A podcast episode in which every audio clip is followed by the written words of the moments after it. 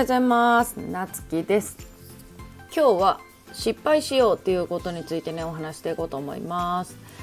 えっと失敗しようってまあうちはね失敗ってあんまり思わないんだけどまあでも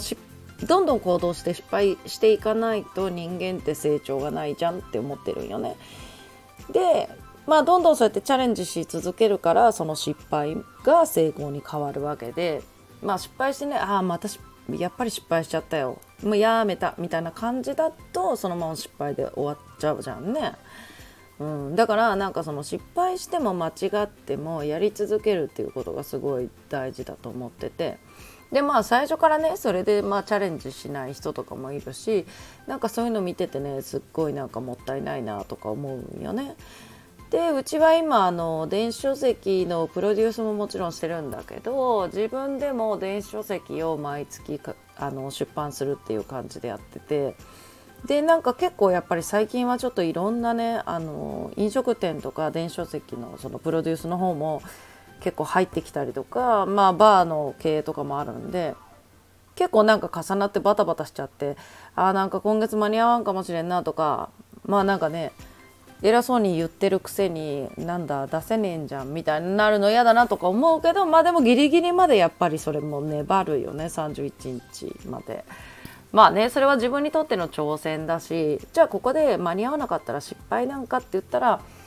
まあそれね失敗かもしれんけど見方によっては。まあでもねこれでなんかもう悔しいなと思って次からもう絶対なんかもっと早くやるぞとか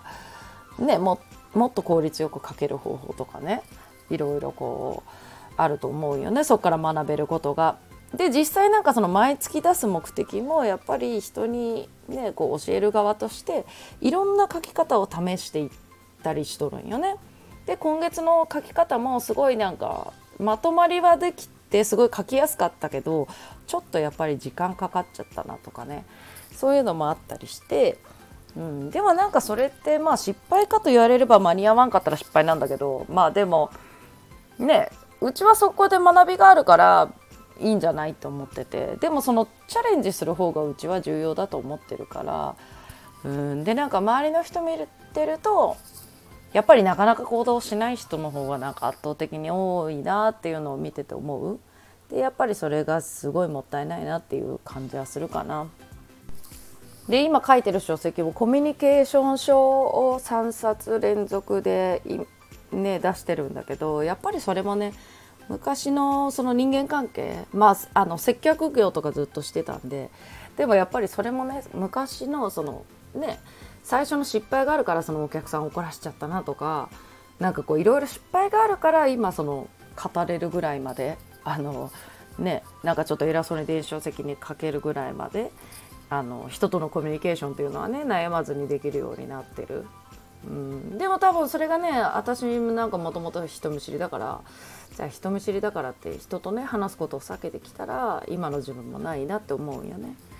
っていうことでなんかあのもっとねどんどんみんなチャレンジしていこうよっていうことをね今日はね伝えたかったんでこの失敗しようっていうねテーマでお話しました。それじゃあまたお会いしましょう。いってらっしゃい。